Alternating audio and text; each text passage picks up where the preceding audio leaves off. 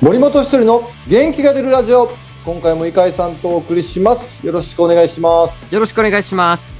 ひとりさん前回もエスコンフィールド北海道での秋のキャンプについていろいろと伺ってきましたが今回もね少しキャンプのお話を伺ってそして来シーズンに向けてというところをちょっと伺っていきたいと思います。まあひとりさん11日、11月11日には紅白戦も実施したということで、3イニング制で、まあ、今キャンプに参加している全選手が出場ということだったんですけど、実際になんかそのお客さんのいる中で、うん、あれだけの雰囲気の中でやってみて、得たもの、手応えを感じた部分、逆に課題に感じた部分っていうのがあったんじゃないかなと思うんですが。うーん。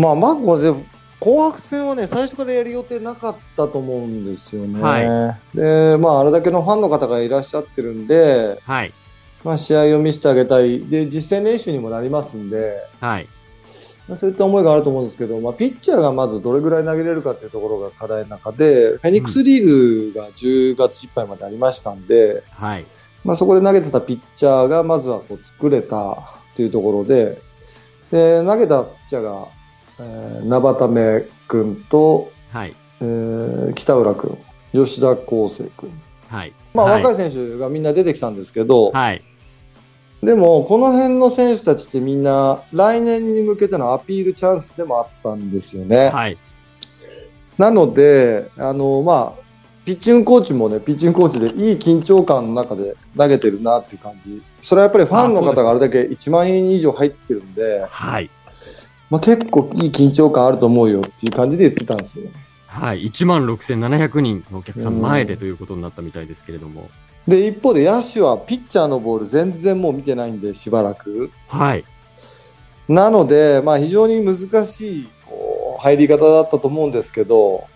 あ、そこやっぱり難しさがあるんですね。いや、やっぱりね、あの、いくら若い選手にもピッチャーのボール見ないでいきなり打席立つと早く感じるし、タイミング取りづらいんでね。はいはい。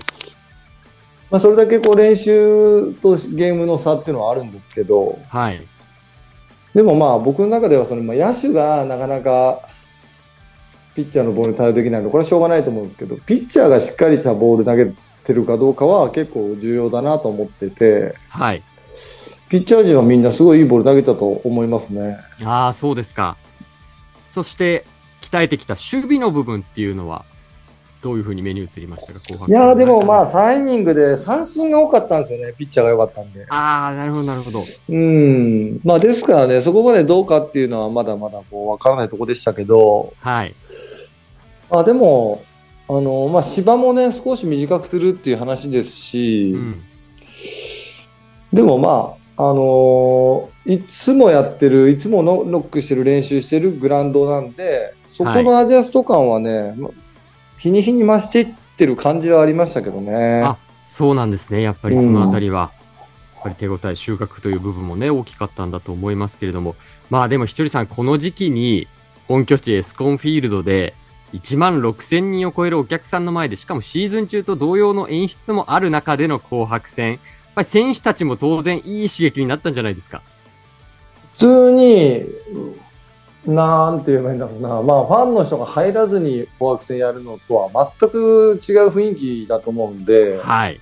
まあ、そこは選手もいい刺激にないい刺激の中でプレーできたと思いますね。うんそうなんですね。で負けたチームには地獄のノックということだったんですが結局結果は0対0の引き分けで両チームともアメリカンノックの罰ゲームいうことになったんですね。まあ、こうなるだろうなと思ってましたけど。これは予定通りという感じなんですうん。まあ、点は取れないだろうなと思って、でも惜しかったんですよね。1点入るかなと思ったんですけど。ああ、そうですか。そういうシーンもあったんですね。うん。うん、まあまあ、その中で、まあ、両チーム罰ゲームというのも、ファンサービスとしては面白い感じになったんです、ね、まあまあ、そうですね。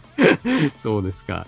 まあ、非常にいい雰囲気の中で、まあ、エスコン組は12日間の実施、そして国神組も遅れること2日ぐらいですかね、キャンプを打ち上げたわけですけれども、ひとりさん、この後は、まあ、ファンフェスが11月23、配信の時点ではもう終わってますけれども、そして2月からの沖縄キャンプということになってくるわけですかね。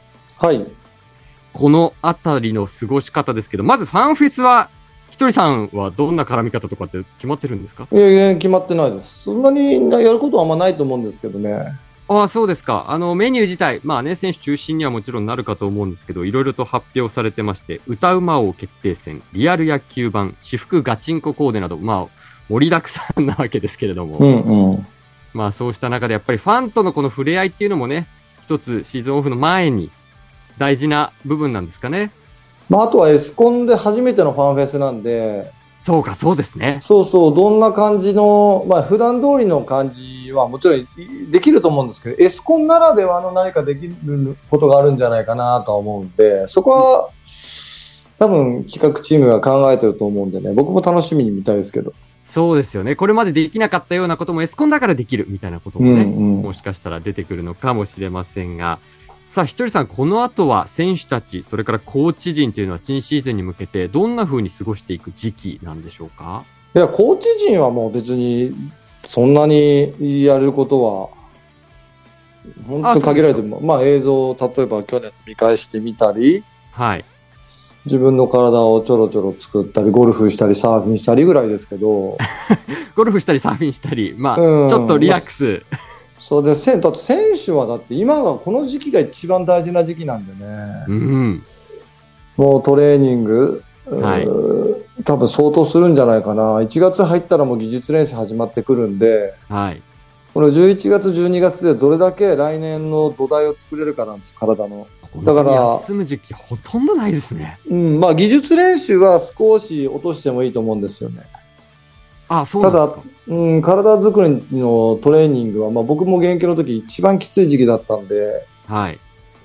まあとにかく追い込んで体作って、で、まあそれと同時に走りももちろんしなきゃいけないし、はい。まあ僕は一番きつい時期だったかな、この時期は。ああ、そうですか。まあ走るのは走らなきゃいけないと思うんですよ。パワーヒッターで、うんパワーヒッターでもスピードピッチャー、あスピードヒッターメインの選手でも、はい。ピッチャーも、これはあのランニングは絶対しなきゃいけないと思うんで、ああ、そうですか。ただ走り込みという意味では、まあ、12月はそこまで僕は必要ないんじゃないかなと思います。ああ、そうなんですね。うん。まあ、ひとりさんは今回はね、コーチという立場ですけれども、この後、いろいろと野球以外のお仕事も、いろいろなお話が入っているというふうに伺ってますが。あそうですね。僕自身では、まあ、イベントですよね。あのトークショーとか、はい。あとなんだろう、イベント、イベントゲーザートークショーか。はい。で、仕事、仕事というか今までやってきたことの延長上で、講演、講演。はい。講演は、うん、ちょこちょこお話しいただいてるんですけど、はい。ただまあ、基本的にはそんなにこう、うコーチ就任前のような、バンバンこう、オオファーをいただくっていう感じではないんで、ああ、そうなんですね。うん、まあそのあたりは、時期的に、ああいう公演とかでも半年ぐらい前から決まるもんですから、なのでまあ比較的のんびり、シーズン中ゆっくりできなかったんで、まあゆっくりしようかなと思いますけどね。まあでも、ひとりさんにとっても少し、気持ち的には少しだけリラックスできる。いやもう少しじゃない、もう結構リラックス、うん、もう完全オフモードですよ。ああ、そうですか。もう完全オフです、今は。もうじゃあ、こんなことしよう、あんなことしようみたいなことも、プライベートなこともいろいろと考えてらっしゃる時期ですね。うん、まあそうですね。普通の、だから、パパと一緒ですよ。そこの一般の方パ パパと週末、じゃあどこに連れてってあげようかなとか、はい。そんな感じです。そういった部分もということですね。うん。さあ、ひとりさん、そして、来シーズンの日程も発表されました。開幕戦は3月29日金曜日、ビジターでのロッテとの対戦ということで、そしてエスコンフィールドでのホーム開幕戦は4月2日火曜日の楽天戦ということになりましたけど、どうでしょう？具体的に日程、それから対戦相手も発表されて、気持ちとしても少しずつやっぱりそこに向けて動かなきゃなというふうになってくるんでしょ全くなってないです。全くなっていない。ZOZO 開幕ね、あ戻りか、戻りは楽天ね、ぐらいの感じです。そんな感じなんですか？ああ、じゃあ初戦は、あの、佐々木朗希くん来んのかなとか、はい。楽天の後ろの裏の3枚は誰なんだろうな、ぐらいの感じじゃないですか、今は。あ、そうなんですね。うん。やっぱりそれぐらいこの時期は少しちょっとリラックスをして、だって君考えられること何もないもんだって、そんなに。決まっ日程が決まっただけで。あ、そうですか。むしろ、うんむしろ多分、監督とかピッチングコーチは、まあ、ピッチングコーチはそう言われたまま多分回すのかな。でも開幕投手は大事なんで、そうですよね。まあ、ボスもなんか決めてるって話をしてましたけど、うん。まあ、開幕投手と、その後に投げる、その 2, 2試合、2試合目、3試合目のピッチャーと、あとは戻り開幕、エスコンのはい。一発目のピッチャーは結構これは注目だと思うんで、そうですよね。うん。バッターはだって誰がレギュラーになるか分かんないし。まあそうですね。そこはまたキうんャンプをね、春のキャンプの状態も見てということに当然なってくると思いますが。うん。なので、まあ正直今年いっぱいはもうゆっくりで、はい1月始まったら新人合同自主が始まるんで、まあこの辺また多分ボイシーでも話すると思いますけど、はい。まあ1月ぐらいから本格始動って感じなんでね、みんなね。はい。まあじゃあ、本当にこの時期、少しの短い期間ですけど、ひとりさんもゆっくりリラックスされて、はい、もうほっといてください、もう本当に。お願いだからほっといてください。え、もしかして、ボイシーの収録も、本当はほっボといてほしイシーの収録はやります、ちゃんと。